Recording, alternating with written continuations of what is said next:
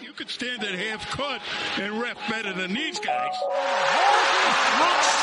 Down and called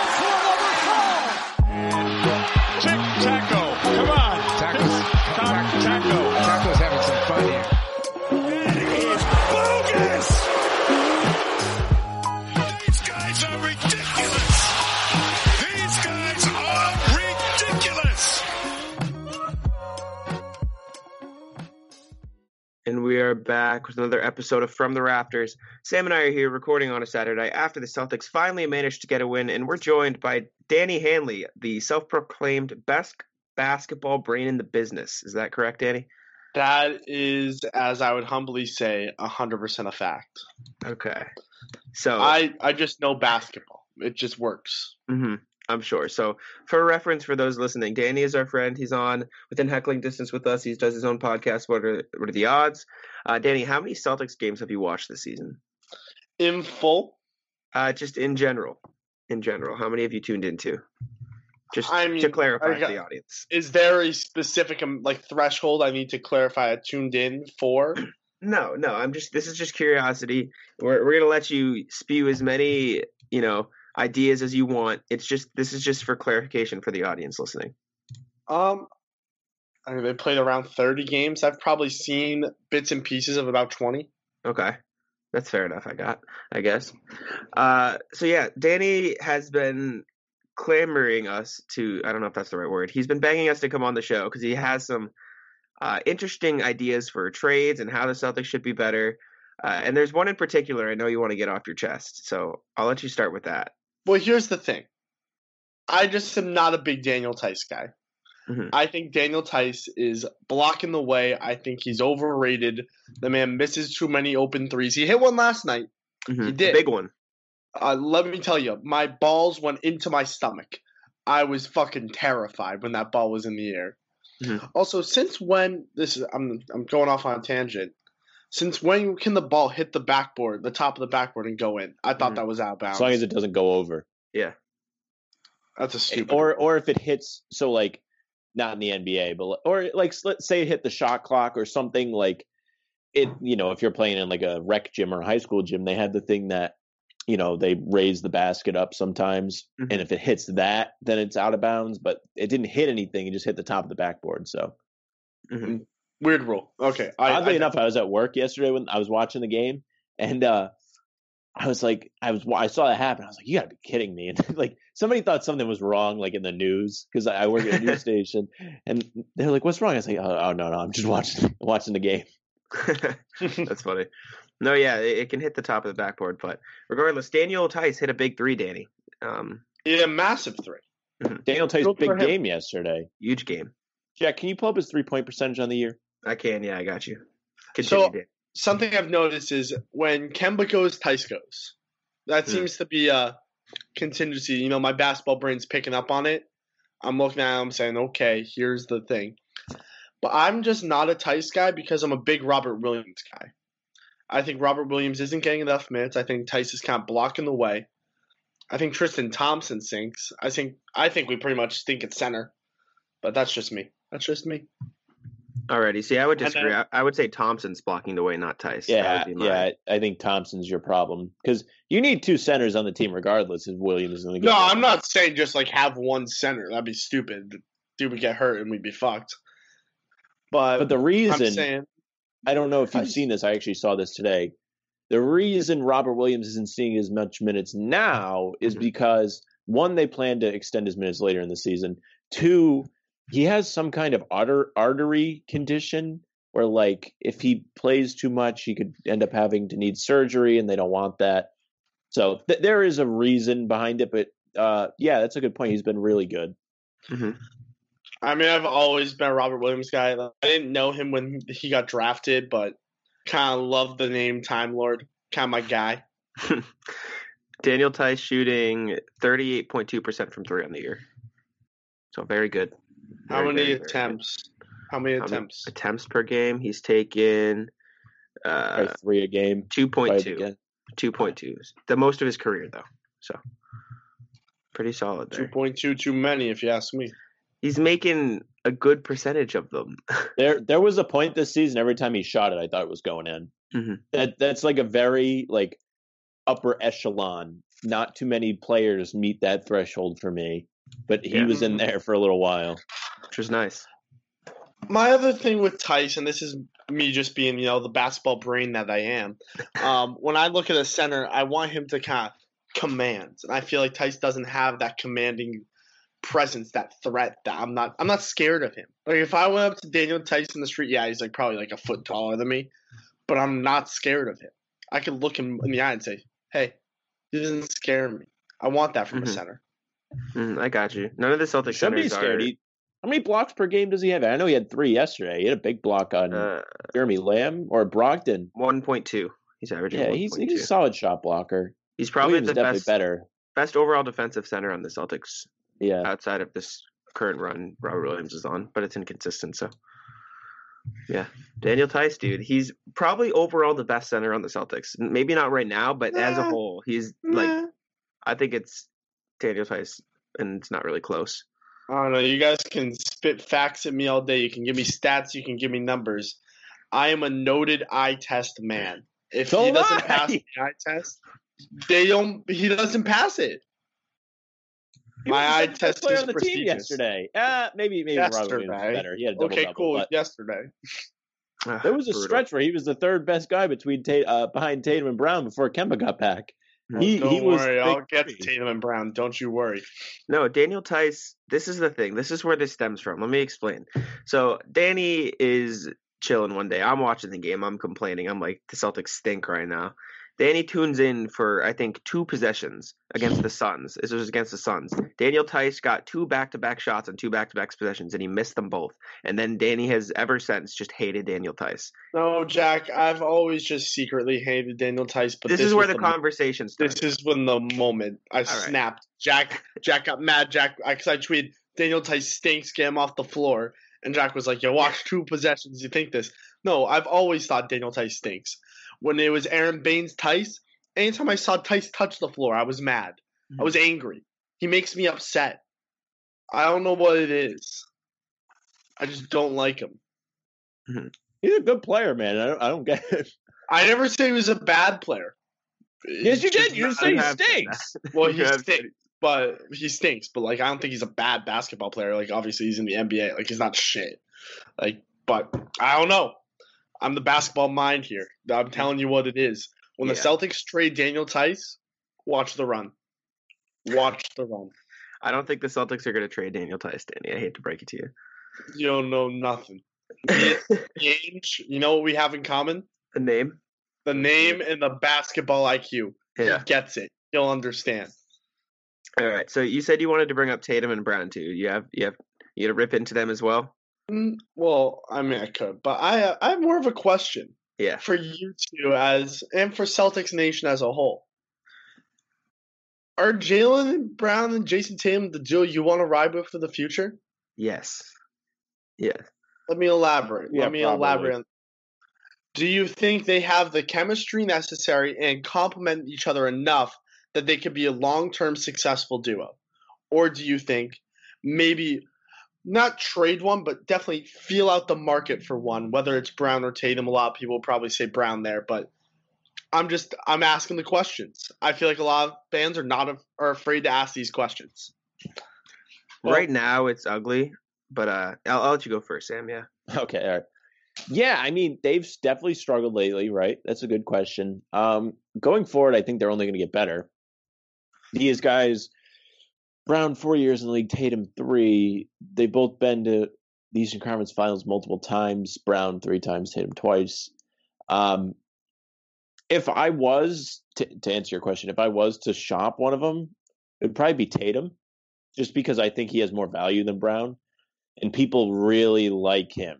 And Mm-hmm. you know, I think something I forget is how young he is as well. Even though it's like the most hammered home thing for Celtics fans is how young Tatum is. I literally forget. I'm like, well, he is only 22 and he is going to get better. So even though he's been struggling lately, whether that's because of COVID or not, whether that's just something they use as an excuse, which I don't think they did, but you never know. Um, even even if he is suffering from COVID, I don't think he's making good decisions, which I don't think COVID impairs your decision making. So I think that's a little bit of an issue. He has some room to grow mentally.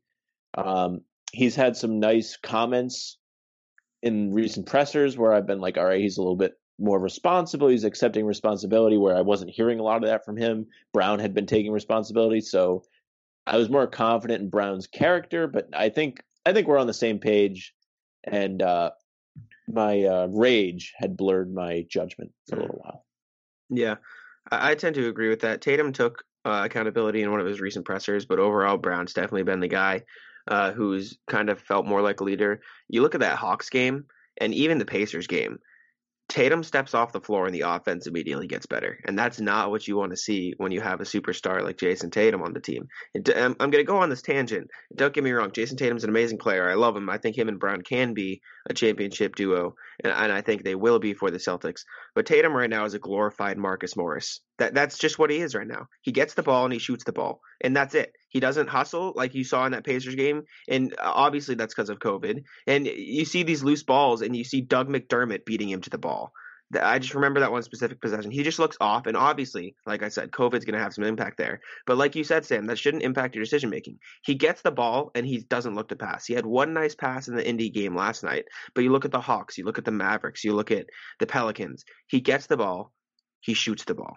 That's just what it is. He's a black hole, and like I said, a glorified Marcus Morris is what I'm getting when I watch Jayson Tatum play lately. Yeah, I, I think I'm I'm interested to see how both him and Brown are after the All Star break because they've been without Marcus Smart for a while now. Kemba Walker plays when it's not a back to back, and they've been playing back to backs. These dudes have been having an extreme workload of off carrying the offense. They've got to be a little tired. Tatum with the COVID, Brown just in general. um, I'm interested to see what a little bit of time off does for him. I hope it helps.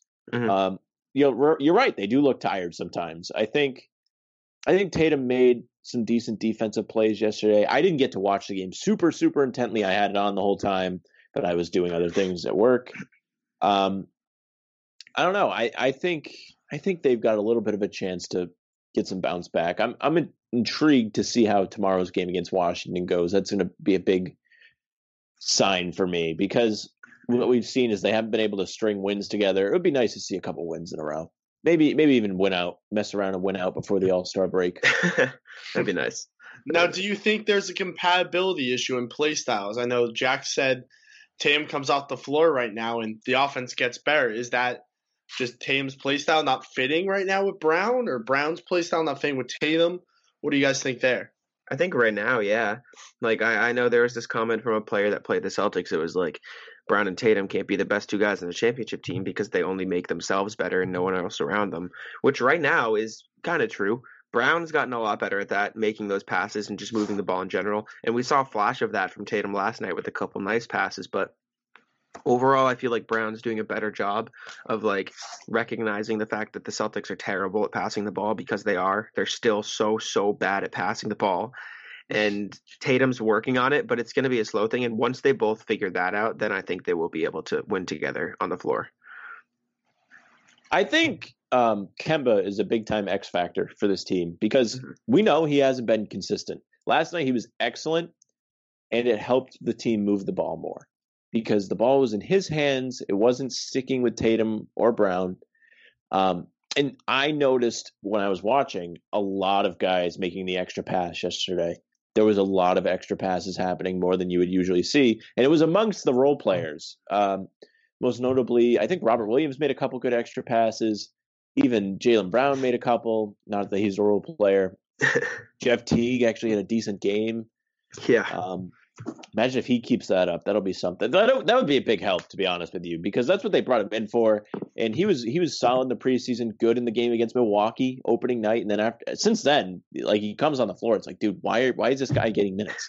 Yeah. Um, but to answer your question, Tatum and Brown, I don't think it's them not being able to play together. I think, or, or Tatum not being able to make Brown better or have chemistry with Brown. I think Tatum struggles with not having any help on the floor because we see a lot of Tatum and friends lineups, and those lineups suck because one, he's not someone that likes to move the ball, and two, he doesn't have the guys that would make him want to move the ball to them a Mhm. lot of the time.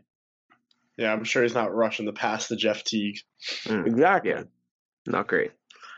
So, Danny, let me ask you this. Obviously, Danny Ainge has a huge trade exception. Uh, a lot of noise around the league saying, okay, the Celtics need to make a move. Is there anybody around the league that you looked at and say, okay, get that guy in the Celtics? There isn't anyone in specific. I was actually going to ask you guys this very similar question of who you thought the complementing piece would be to Tatum and Brown if it's not Kemba. But like we do see, Kemba does give us flashes of greatness, and it's like last night, balled out, had a great game. Celtics played well. We do get those moments, but is do we need a pass first guy? Now this is crazy banana land. Obviously, there probably isn't a realistic trade for him. Chris Paul would be a great point guard for the Celtics. He's a pass first point guard. Good take. Mm-hmm. I mean, like just realistically, not going to happen. No. Trade. It's just going to be a bitch to work out. Probably the trade machine would tell me to go fuck myself. Can I swear on this? Yeah, yeah, go ahead. Yeah, yeah. shit. All right, we're- we're- we're- My parents actually told told me that we swear too much, or I did. Yeah, but Oh, go ahead. well, it doesn't matter. I didn't realize I, I wasn't supposed to or was. I just Nah. kind of let slip. You're good. All you're right, good. Danny. Ah, I'm leaving this in too. Just good continue. friends. Good friends of the program. Um, but I think my one of my buddies brought this up to me. He was like, Chris Paul would be the perfect kind of fit, or any of just those past first point guards in the league. Because I don't think we need another scorer. I think we need a facilitator. And Kemba can be a facilitator. He can't be a scorer. But I would rather instead of having that kind of the mixed blend, I would rather have one distinctive. I think you either need playmaking or shooting or a little of both because realistically we talk about you know Brown and Tatum not having anybody to pass to and bringing in like a Rondo who I think was another idea that Sam likes. He's not Mm. going to give you a Actually, guy saw a that- Rondo article today from Mhm. someone that wasn't me. but he's not going to give you somebody that the Jays will want to pass to realistically. Like he can shoot a little, but he's not like that guy. So if you want to go the route of having the Jays be your ball handlers of the future, you get shooting, you get defense to put around them, give them guys to pass to shoot. If you want the Jays to be not completely off ball, but just the main scorers and get a facilitator, you get a Rondo, and then you get some other complementary pieces, and that's the that's the route. Um, I love Harrison Barnes and Evan Fournier and those type of guys. I think they'd be perfect. Um, I also like R- Rondo and the John Collins idea. That package, I think, would work. It's just a matter of the price tag at that point. Yeah, I'm not big on big prices. Yeah. My mom, my mom's uh, thrifty. We won't call her cheap. So am I. Um, Doesn't buy hot dogs, that's for sure, folks. I actually, t- to interrupt, I went uh, last Saturday, Danny. I went out with my friends, and my friend ordered hot dogs. I had to give him hell. Oh, man. I said, I Just say, a you serious? mistake. Around But you? uh, yeah, right next to me, right, sitting next to me. Can you believe that? Disrespect. it's fucked Yeah, up. Alright, back absolute to, uh, disrespect. The trade Sorry. prices, though. Um, I don't want to have to give up Marcus Smart. Uh, as you've seen since he went out, he's important to the team. He is someone that is somewhat of a capable shooter. His percentages will tell you that he is. Everybody's hearts, not including mine, I don't think Jack's anymore, will tell you that he's not. Um, and he plays defense, which makes things easier on the other guys. Mhm. And he's a decent facilitator. People don't talk about that enough. He's pretty good with the ball. Very good. with Um. I think you do if you're going to bring in a playmaker. I think Rondo's your guy. He played really well for Atlanta. He got Gallinari and other guys wide open looks. He knows the right pass to make all the time.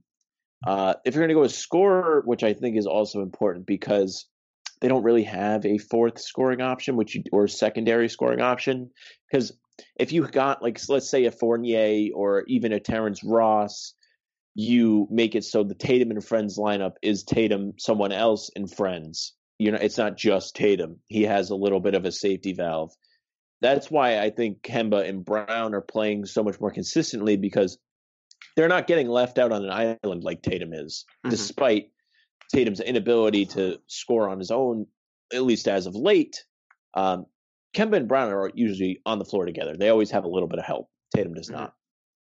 yeah, and we've seen more of the Brown and Friends lineup a little bit lately, and I will say it looks a little better than the Tatum and Friends lineup. But r- regardless, that's not really fair to those guys to leave them on the floor without anybody. Uh, other pass first guys or playmaking guys around the league, Lonzo Ball has come up a lot. I feel like he'd be solid on the Celtics. Ricky Rubio in Minnesota. I'm just like thinking of pass first. Lonzo guys. gets a bad name. I like Lonzo. Yeah, Slanders we both like Lonzo. I love Lonzo Ball. I mean, I just think kid balls. He'd Simple. I like LaVar too. I don't think I think people don't like LaVar for no Yeah. reason. I think he's a really good dad. Leave him alone. I He just yeah, wants to see his kids. He's kids a content man. machine. I love that for him. Yeah. realistically, yeah. Um, I had something else I wanted to bring up. Well, you think? Um, so we talked about Rondo. The reason why I am so in on that is because not only is he a good playmaker, I one like that he would have the ball a lot of the time. Because one, he's going to make the right decision. Two, that's less Tatum ISOs. And three, I think both of those guys, Tatum and Brown, are excellent off the catch and shoot. So that's a lot more easier looks for those guys. They don't have to work as hard to make their own shot. Two, he's got a switch that he flips. When the Mhm. playoffs come, if they had him on their team last year, they make the finals, might even mess around and win. Mhm. All right, they shouldn't have lost to Miami. Watching them break the zone these last couple weeks with the high low is killing me because that's why they lost. And I don't know why they couldn't figure that out. I knew that. I, I'm not an NBA coach. I'm an eye test guy just like you, Danny. I'm not a statistics analytics guy. Yeah, And- I mean, even I know if you're playing against zone, it's the high low. Uh, High low ball I movement. learned That's that in intramural basketball. I learned it in intramural basketball. Yeah. When, when I'm balling out, they see me. They say he's hitting too many threes. We can't play man on him. He's gonna break my ankles. We gotta play zone yeah, I'm sure. lastly, every time. Number three, that switch that he flips includes defense. You're going to have mm-hmm. somebody that's a pest chasing around shooters or guarding the ball handler, or maybe not the best player anymore, but maybe the point guard. It's going to make it hard on him, man. I don't think, well, I don't know. Didn't watch the finals last year, but I can't imagine he made things easy for Tyler Herro, No, right? no. I want I want all the Celtics back. I want Horford back. I want Rondo back. I want Crowder back. I I want them all back on the Celtics. You know, bring Bradley back. Rozier. Kelly hell, Olynyk. hell, bring Kelly Olynyk back. Yeah, I mean, realistically, just bring every old Celtics back and they win a championship. But Well, the reason So Rondo is the one that keeps getting talked about is he he has the most uh, reasonable price. Probably he's not Yeah. going to be someone that's going to be expensive if they go after him. Mhm. You know, Horford. The the thing that sucks about him is his contract's big, um, and you'll probably have to, you know, eat it. So, what she said, Crowder, he's probably not available. Bradley, he won't be able to wear the same number. That pisses me off. Terry Rozier won't be able to wear the same number. That pisses me off. Even though he would be good to have back because he's Mhm. really balling out. he's balling. He's averaging like 30 this month or something ridiculous. So, That's disgusting. Terry And I wasn't a he's- Terry Rozier guy. I thought he was way overrated, but Yeah. I mean, could he? He could play. He can play. He's balling. I remember what I wanted to say. Uh, the Marcus Smart impact. You look at the guys that have killed the Celtics over the last st- stretch. You know, Luka, Trae Young, Bradley Beal. All guys Marcus would be guarding without a doubt in my mind. So Very having him back not only brings you that extra shooting, the extra scoring, which they desperately need right now, but it gives you an extra stopper on the defensive end where they've also been underratedly bad as of late. So Marcus coming back is going to help, I think, a lot more than people give it credit for. It's not the solution, but it's definitely definitely going to help patch up a few holes. Danny, what what are the thoughts you got on the uh, Celtics? Any I'm other players you hate? I'm looking it up. I'm looking up something real fast. I'm gonna, I'm gonna give some stats. I'm curious on some stats actually. All right, what are you looking up? I want to know about Celtics points in the paint in the past like ten game stretch. Probably not great, realistically. It's probably pretty bad. Speaking of points in the paint, Tatum does not finish strong enough around the rim. Yeah, He doesn't go aggressively enough, and he never uses his left hand. I noticed it the other day when they were when they were getting shit on by Atlanta. Literally, he drives and he tries to sneak his right hand up on the left side every time, and it just like it doesn't work. You have to use your left to protect the ball, yeah, yeah. and it's Danny- not something he's going to instantly start doing, but he's going to work on it for sure Yeah. if he wants to be elite for years to come. I agree. Danny, can you find it, or do you want me to go look for it? Um, know where it is. So over the year, Mhm. Boston is 20th in points in the paint Yep, makes with sense. 45.8 points. Yeah, it's not great. They don't drive enough. They're they're good at three point shooting, but they don't they don't pass enough to get enough good looks. It's just a lot of you know isos and mid ranges and stuff like that. So And which makes it tough in the fourth. Yeah. Because let, let's let's take a trip in the time machine, right? So Isaiah Thomas, back in his day, he's Mr. Fourth Quarter, right? But mm-hmm. he's not killing teams by creating shots in the mid range. He's not. He, he would make threes, but that wasn't his game. He's getting to the basket and getting good shots for himself every possession. No one can stop him. Tatum Brown, or at least Tatum, isn't doing that. Brown will sometimes be able to get himself to the basket and get a strong finish. When Tatum goes in, it's just like he he doesn't belong in there sometimes. And it's not because he's not strong enough. I just think his mindset isn't there. He's just not going up strong per se. Mm-hmm. and I think that's the that's kind of where I was going with with them not complimenting each other. They're both the same style of player almost. They Mhm. both don't want to drive in. They want to kind of play that ISO ball. They don't want to move the ball. So I like I'm seriously considering like should we trade one of them as as a casual Celtics fan? I know it's early. I know it's early to say like guys, let's sell this young guy high. Let's sell him high. He'll be one of the best players in the league one day, but like let's sell on him now. But I'm worried about the compatibility and play style long term. Because I mm-hmm. think they're good enough to win games, get you in the playoffs, win a few rounds, but are they good enough to win a championship? realistically, Yes. I think they need. Yeah, yeah, they are. But I think they need to get a little better at passing. Now, this is going to sound like kind of a an absurd comparison, but you've seen teams before win without like a pass first guy, right? Like obviously you have decent playmakers, but like I mean Jordan and Pippen weren't pass first guys in the slightest. Pippen could pass, but he wasn't a pass first guy, right? LeBron and D Wade, like Heat LeBron have, wasn't a you have goat. You have the goat there, though. Exactly. No, exactly. Yeah. No, not Jordan. Not Jordan. Steve Kerr. Okay, shut the fuck up. Uh, Steve um, Kerr then- championships. Yes, he, He was, was. He was. He was there for the latter half of them, yeah. But um, no, yeah, you you've had teams before win with two guys who weren't necessarily pass first or like looking to play make, and it worked. So I think well, Tatum and Brown aren't obviously Jordan and LeBron or whatever. Like I think they can do it realistically. Um, but let's live in this fantasy land for a second. You're trading Jayson Tatum or Jaylen Brown. What are you looking like? What packages around the league would you look at and say, okay, that's not bad? Uh, and I'm looking at you, Sam, because I know you hate trades. So if you're trading one of them and like realistic like options around the league, what are you looking at and say, okay, that's decent value? I'm not trading Brown. Okay. Okay. Because I just don't think it makes any sense to do so. I think if if you really want to trade somebody, which you shouldn't, because all the issues that we're complaining about are short term things. this is a Danny fantasy- mentioned the long yeah. term. It's not going to be an issue in the long term because they're only going to get better. Yes. And they've both proven that they're going to get better, especially Jaylen Brown literally gets better at something every year. Tatum has improved since his rookie year, and he was good then. Mhm. Um, It's the fantasy. so land. I'm Ma- I'm make- trading Tatum because he has the most value.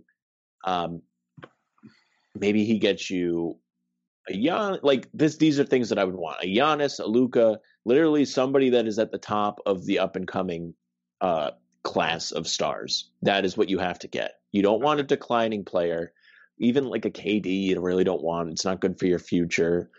You don't want like a LeBron, even because he's a pain in the ass. But um, let's let's think of somebody else. Um, Well, you have to think realistic too, because there's no I- shot. They I have trade- my trade. I have my trade. All right, let's hear it, and I can listen to Sam shit on it. I am sending him to Oklahoma City, and I am getting a boatload of their picks. I Yeah. want all of them. I Yeah. want all like all like their eighteen whatever they have for the next like three years. I want them all. Give them to me. I also want Shai and Lu Dort. if I'm trading Tatum, I need something back in return because we saw with the Gordon Hayward, like you lose him for nothing, the team's exponentially worse, and that's not because obviously Gordon Hayward was a great playmaker and he made an impact, but you lose an All-Star caliber player for nothing, and your team is exponentially worse. That's just worse. That's math, right? So if I'm trading Tatum, I need a player to help Brown and Kemba win right now, and I need picks, and I need that youth, which is I don't know where you could find that in the NBA. Maybe the Pelicans like Tatum more than Ingram. You trade Ingram, trade him for Ingram, Ball, and picks. Like, I would want Zion. oh no, okay, so, so you're just a homer because that's ridiculous. They would never do that.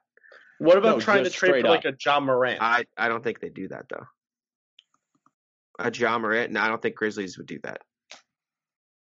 Even for Tatum though, like I'd say Tatum kind of gives him the same vibes Ja Morant gives him. He gives him that Dude, young people, star to build people around. love Tatum. We're really Yeah. low on Tatum right now because he's not playing well, but literally Tatum's value is really hijacked. That's why like I'm saying like I would want to trade him. I know, but realistically, If if, if, they're we had to pick. yeah, of course, if they're trading for Tatum, they'd want to pair him with Zion or pair him with Ja for the future. They wouldn't just want to start the rebuild over around Tatum instead. They, they're looking to pair him with their star. Well, that's why we say no. Exactly. but like, if you had like, if and this is why the Celtics would never trade Tatum because they would never get enough ba- value back for what they're giving up, And now, a quick word from our sponsor. which is what just- about what about trading for a guy like how young, how old is Zach LaVine? oh, Can you How pick him old from is the he? call? he's How old is he? 26. Okay, he's way older than I thought. He He's way older than I thought. Sam just doesn't think Zach LaVine is good at basketball, which I disagree with. But I think Zach LaVine's good. I think you can get some nice talent from Chicago. You Yeah. get some picks. if you're talking about a package, I don't think Chicago would be a terrible offer. But Sam hates That's that. what I'm saying. I think Chicago would put together a good offer. Zach Chicago just such a great team with Zach LaVine at the helm. They're not that bad this year, Sam. they're They're just- better than they thought they would be this year. Zach LaVine's having a monster season. I think he's playing well. The Heat are good now. I just pulled up standings. What the hell? Yeah, the Heat have won like seven of their last ten. They beat Utah yesterday. It's fucked up. I don't like that at all. Beat Utah like convincingly yesterday. It's wild. The Bulls are only half a game behind the Celtics, by the way. Yeah, but the Celtics are playing awful and they're under five hundred. Yeah, Facts. The East is just very like mushed together right now. It's kind of wild. Like anybody can make a run. Anybody can make the playoffs. Hell, the Wizards might get into the playoffs after that shitty start they had. But uh, I think uh, the second half of the season is going to tell us you're going to start to see a little bit of separation. I think teams are going to get their shit together a little bit here. I don't think it's going to be. I think the Celtics are going to get it together. I think we've seen little flashes of them getting it together. They don't have any back to backs over the next week. They're going to have Kemba for mhm. all of these games. It's a big week for the Celtics. They play four good teams. They play Washington. Well, teams that have been playing well. Washington uh, Sunday tomorrow. Clippers Tuesday, Raptors Thursday, All Star break. tough games. Those are four winnable games. You've beaten all three of those teams already this year. Beat them again.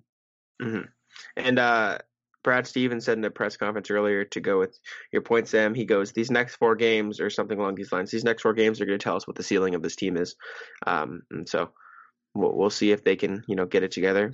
They And- they played much better team basketball against the Pacers. They looked like they were there. Kemba, let's talk about Kemba, okay? Because people are low on Kemba. There is no easy fix for this Kemba thing. And KJ mentioned this a little while back. I don't know if it was a pregame when we did the trade thing last week or on his podcast.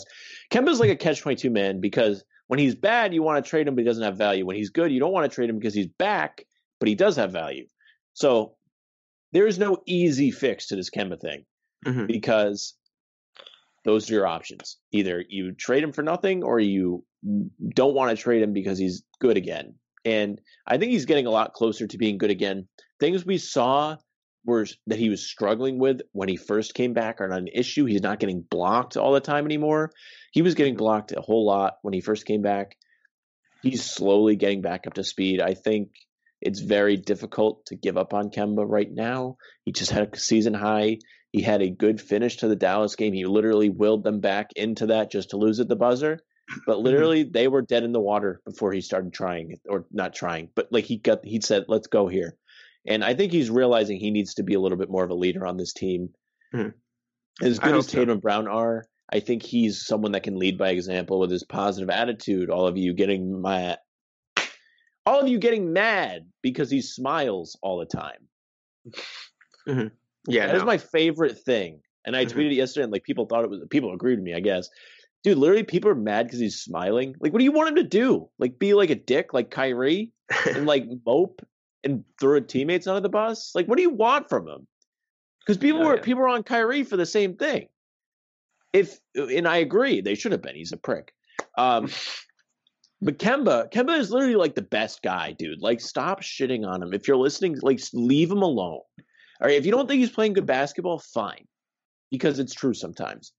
You cannot get on him about his attitude. He literally has the best attitude you could ask for. Mhm. Is he Michael Jordan taking everything personally? Probably not. But he's someone out there that wants to compete, that wants to win, and he's not getting miserable or discouraged when he's not playing well and the team's not playing well. That's what you need in a leader. Okay, you don't need somebody that's going to complain and whine and say that the media is messing with what they're saying or um oh my god. What it, what is it called when like you um like you you depict not depict oh my god Slander? I just I ha- no no no no it's like when someone deciphering his actions trying to figure out what he means by his Analyzing? actions analyzing there you go Decoding. yeah Yeah. No, I mean, we obviously all hated the Kyrie situation. Once Marcus comes back, I think that'll be an extra voice on the floor. Um, realistically, right now, Jayson Tatum and Jaylen Brown as the leaders, it can work. It's not working right now. Maybe that's it. Maybe that's why we saw them finally win a game once Kemba kind of stepped up and kicked their ass a little bit, because I think that is what happened. Because Brown and Tatum didn't really have great games last night. Realistically, what they had 15 for Brown, 13 for Tatum. Like they didn't play Brown great. didn't take a whole lot of shots but Yeah. a lot less than he usually does which is fine Mhm. Tatum took a lot of shots just had an off night Mhm. which is also fine guys have off nights um, I'm I'm really interested to see how the Washington game goes tomorrow. That is my it's a, it's a big deal tomorrow. This is a big game. It if they win, it's back at 500, which is fucking sad, but it's where we are right now as fans. Um, but we're gonna see can, can they string together wins? That's important, man. They can string together losses. yeah, they can. They're good at that. They're very good at that. Now True. I have a question. Mhm. Brad Steve, Brad Stevens, hot seat for the season. If the Celtics fail to one make the playoffs, They're not going to miss the playoffs. or They're or they don't get out of the first round, do we have to rethink Brad Stevens? I respect Brad as a coach. Brad is one of the top coaches in the NBA, but the question has to be asked: if he's failing with the talent, what are you going to do? Um, a on a personal like belief level, I don't think it's all his fault. Um, and I don't think he should be fired. B, the owner of the Celtics has come out and said we're not firing Danny or Brad. We're sticking with our guys. And C, Jayson Tatum has come out and said um, anybody blaming Brad is an idiot. So on all 3 I'm of not, those levels, I'm not blaming. no, blaming. I know, I know. I, I'm Like, saying you you have He's to ask asking a question. no, yeah, the that's coach valid. fails at bringing the talent to the level they should be at. Yeah. because they basically shown the level they should be at is around the conference finals, probably give or take a round. They probably could make it to them the finals, and they probably could win, and they probably could be knocked down in the second round against a good team. Mhm. But losing in the first round with this level of talent, granted, if everyone stays healthy with COVID, injuries, whatever, that's a massive failure, and you have to hold people accountable for when failures happen. and I know Sam agrees with me, but I'm just going to say this first. I think coaching gets a terrible rep in the NBA. Um, I think it can make a huge impact. You know, example Tom Thibodeau, New York. Like that's all. Like I'm giving a ton of that credit to Tom Thibodeau because he turned that team around. It's a very similar team from last year. He just put in a better game plan, and they're winning games now. But at the same time, you look at you know Gregg Popovich right now. Is he a bad coach because the Spurs have been mediocre the past few years? No, no, they just have a mediocre basketball team. You look at, you know, other teams. Erik Spoelstra, right? The Heat have always been competitive. Those few years in between the LeBron and Jimmy Butler era, that when they were mediocre fighting for the eight seed, did he get fired? No, they were mediocre. They had a terrible. they had a better No, roster. that's the thing. We don't have a mediocre team. I think we Do. I agree with Danny. I, I do think outside the of team Tatum is Brown, and largely Kemba, the is similar. is bad. is largely similar to the team that made the conference finals last year and should have made the finals. They lost Gordon Hayward, yes. They played so many games without Gordon Hayward and they made the playoff run without Gordon Hayward. It shouldn't have been that big of a problem to lose him. I understand he has value. That's not what I'm saying. What I'm saying is this team literally had so much practice playing without him that it shouldn't have been like a seismic reset. shift. Yeah, there wasn't a reset.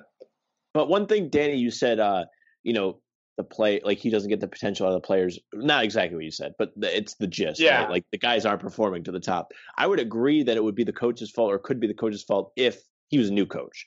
Mm-hmm. Say, say, let's say like the Raptors, they fired Dwane Casey, and then Nick Nurse comes in, and then they all of a sudden aren't as good. Then you can say, okay, that's the coach. But literally, Brad is Brad has a track record of getting the most out of guys that go somewhere else and aren't as good anymore. Avery Bradley, Crowder, Isaiah Thomas, even though he was injured.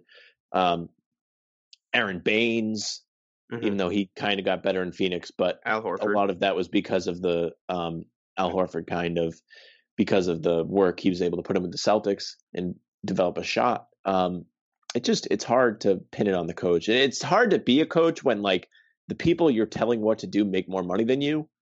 I think that's kind of tough. That is very tough because I know I'm a noted hockey guy. When hockey coaches are fired like that, like Mhm. the Montreal Canadiens, they went on a little bit of a cold streak. They started off hot, they lost like a few games. Their coach, see ya.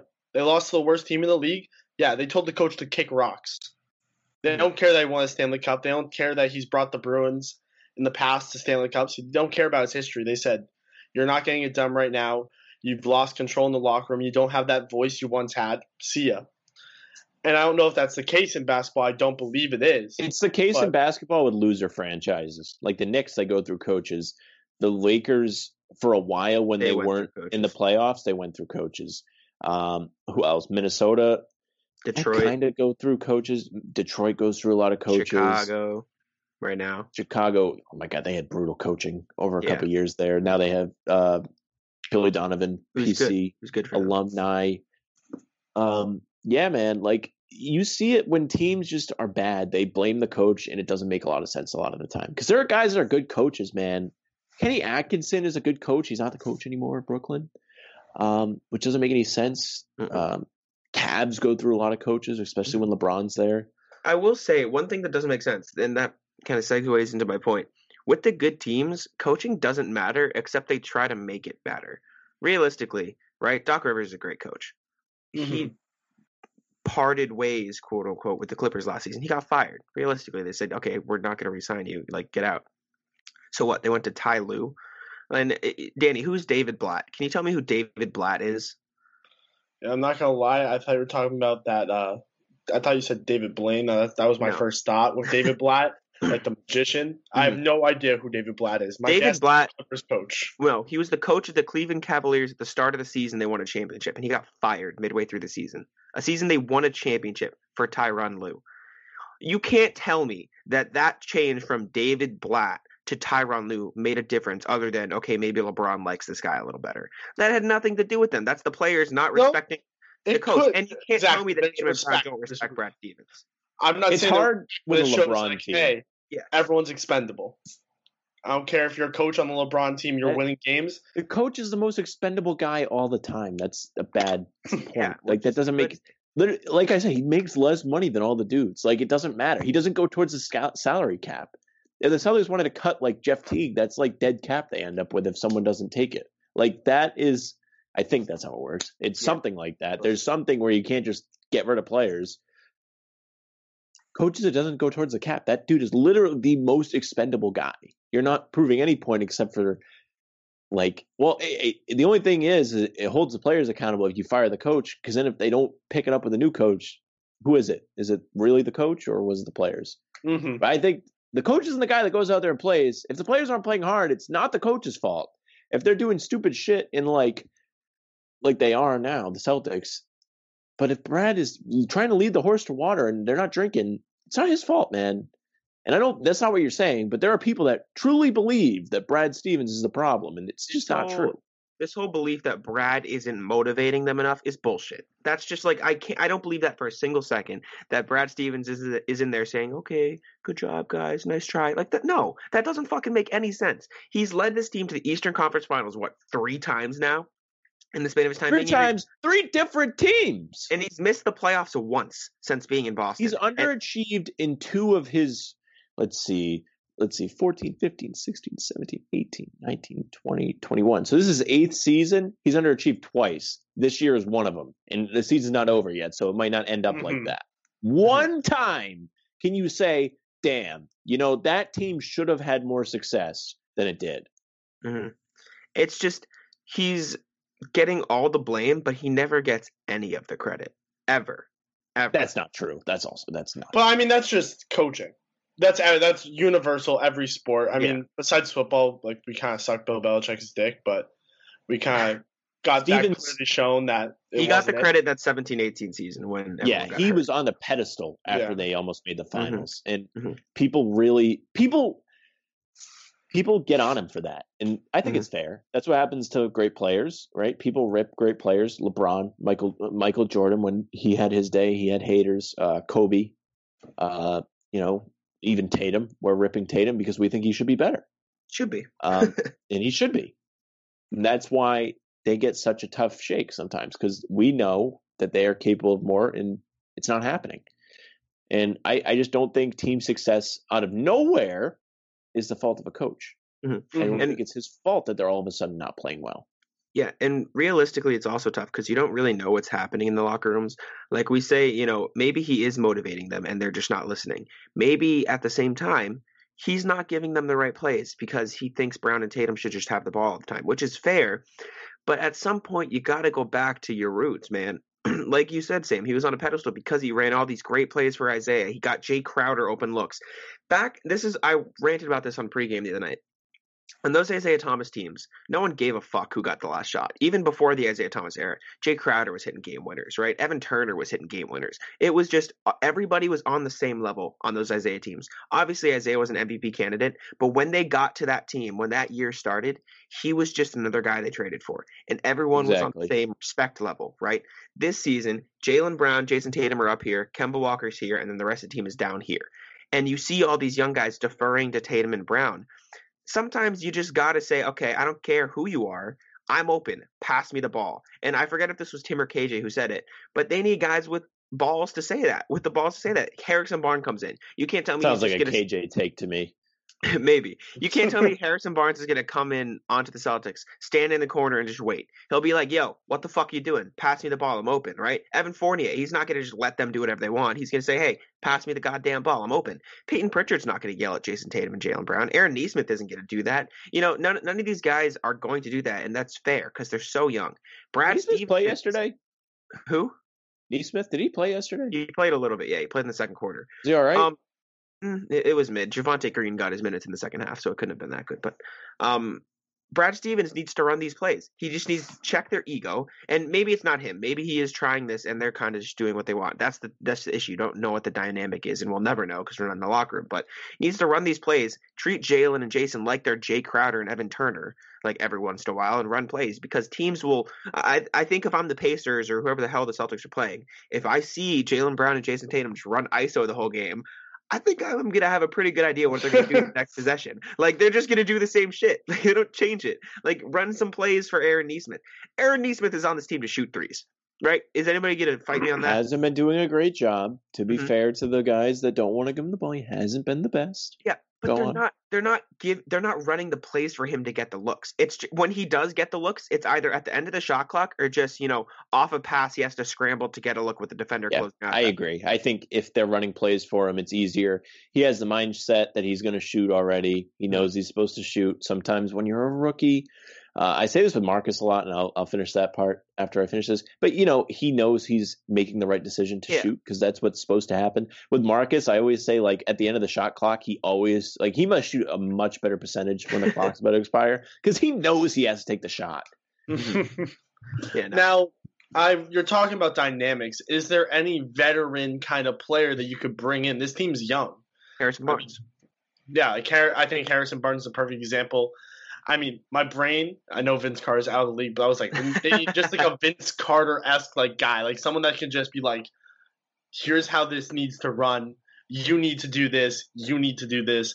Pass the damn ball. They need an Andre Iguodala. What was for the Warriors? That's what they need. Exactly. So here's what I've got to say. I don't think they necessarily need that as a player, but as an assistant coach.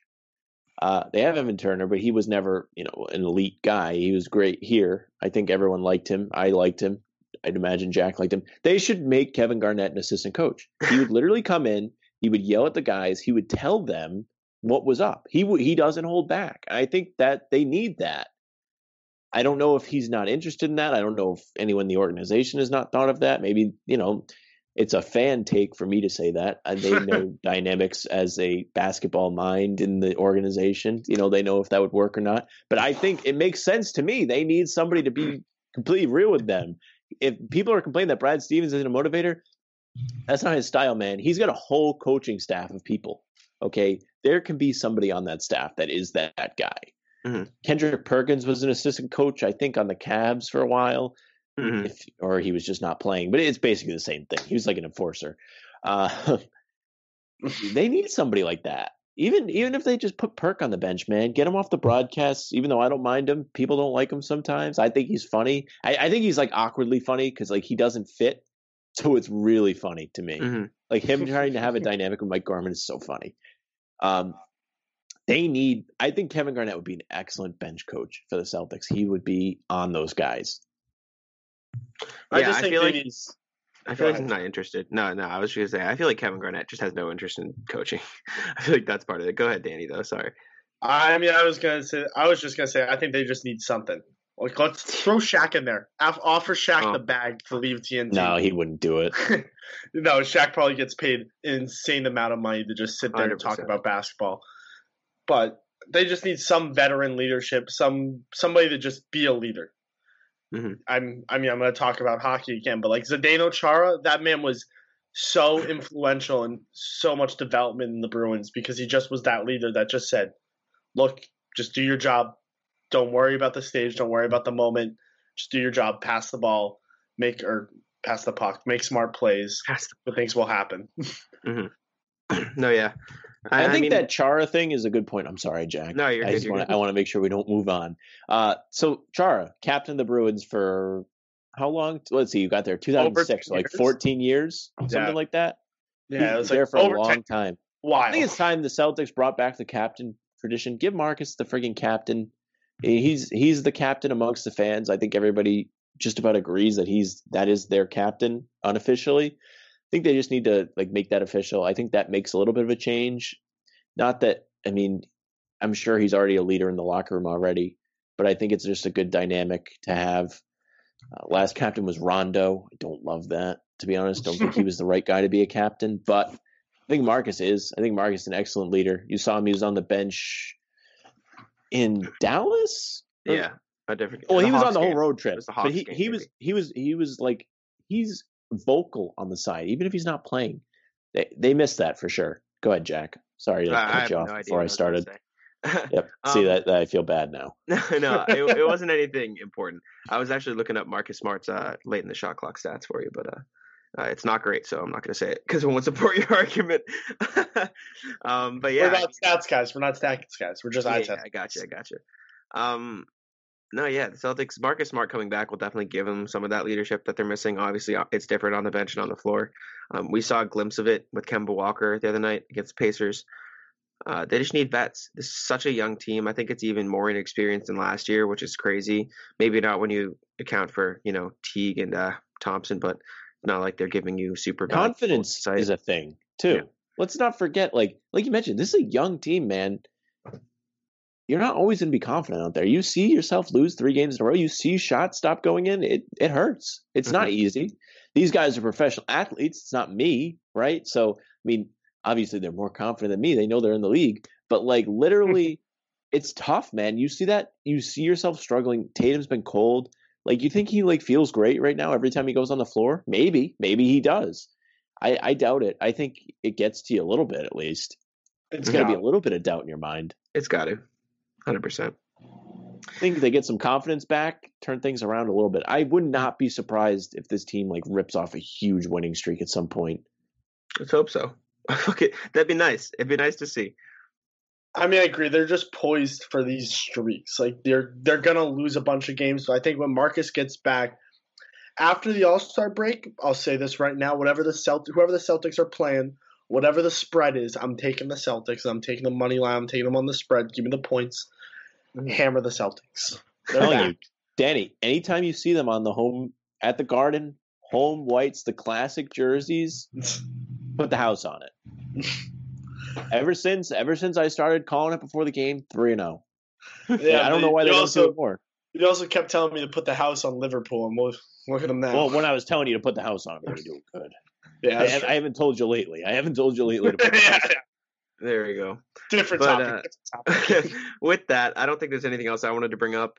Uh, unless you guys have something you wanted to discuss, Okay. it's a solid time to wrap it. Danny. I've said my pieces. I've asked my questions. hmm Well, there we go. You know, Uh, thank you guys for listening. Danny, is there, thank you, Danny, for hopping on. Is there anything you want to say before we jump off here? Um, follow me on Twitter at Bannertown Danny. I'm the best basketball mind in the world. people say. Uh, Mhm. Yeah, thank you guys for having me on. Of course, of course. Thank you for joining us. You guys can follow us at Bannertown USA. And uh, Sam, go ahead and wrap us up.